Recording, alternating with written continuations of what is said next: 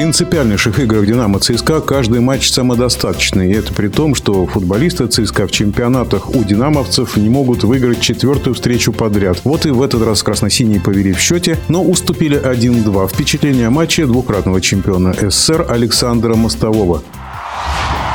Предполагалось, что, скорее всего, игра закончится в ничью ничейным таким 1-1-2-2. Но, видите, немножко повезло динамовцам больше, чем армейцам. Да, вот это попадание игроку ЦСКА в руку, ну, случайность. Это случайность, человек бьет и там прыгает под мяч, и мяч попадает в руку пенальти.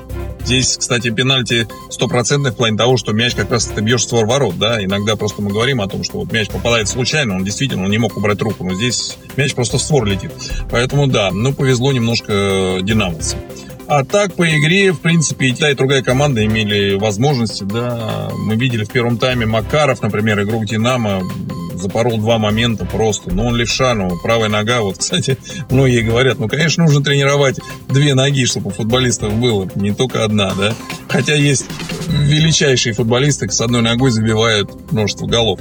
Макаров, да. Ну, армейцы в первом тайме, можно сказать, э, не уступали ни в чем, даже превосходили превосходили. Во втором, то, о чем мы говорим, и я много раз говорил, у армейцев не хватает э, скамеечки, да, скамеечки. Если у «Динамо» игра не шла, и мы это видели, да, Тюкавин совершенно пропал, его на поле было не видно, вообще непонятно, где, что, как, чего. Ну, во втором тайме появились замены. Да, быстрый гол, конечно, вдохновил динамовцев. Быстрый гол, да, после перерыва. Игра раскрылась туда-сюда, пошло. У ЦСКА было два великолепных момента. Заболотный, еще кто-то. Ну, просто Динамо, говорю еще раз, э, подфартило. Ну, и замены, которые вышли, там, три человека, они сразу освежили. А у армейцев, к сожалению, это не происходит грубейшая ошибка там на Бабкина, поэтому вот так. Что делать дальше? Ну, дальше смотреть. Армейцам нужно будет усиливать. Так, в принципе, команда-то неплохая. Другое дело, что сезон-то длинный. А, а Динамо в эйфории. В эйфории. И, наконец-то, Динамо с таким, как бы сказать, бюджетом они и должны быть там вверху. И теперь ЦСКА в следующем туре сыграет в Оренбурге, а Динамо в Казани с Рубином. В нашем эфире был Александр Мостовой.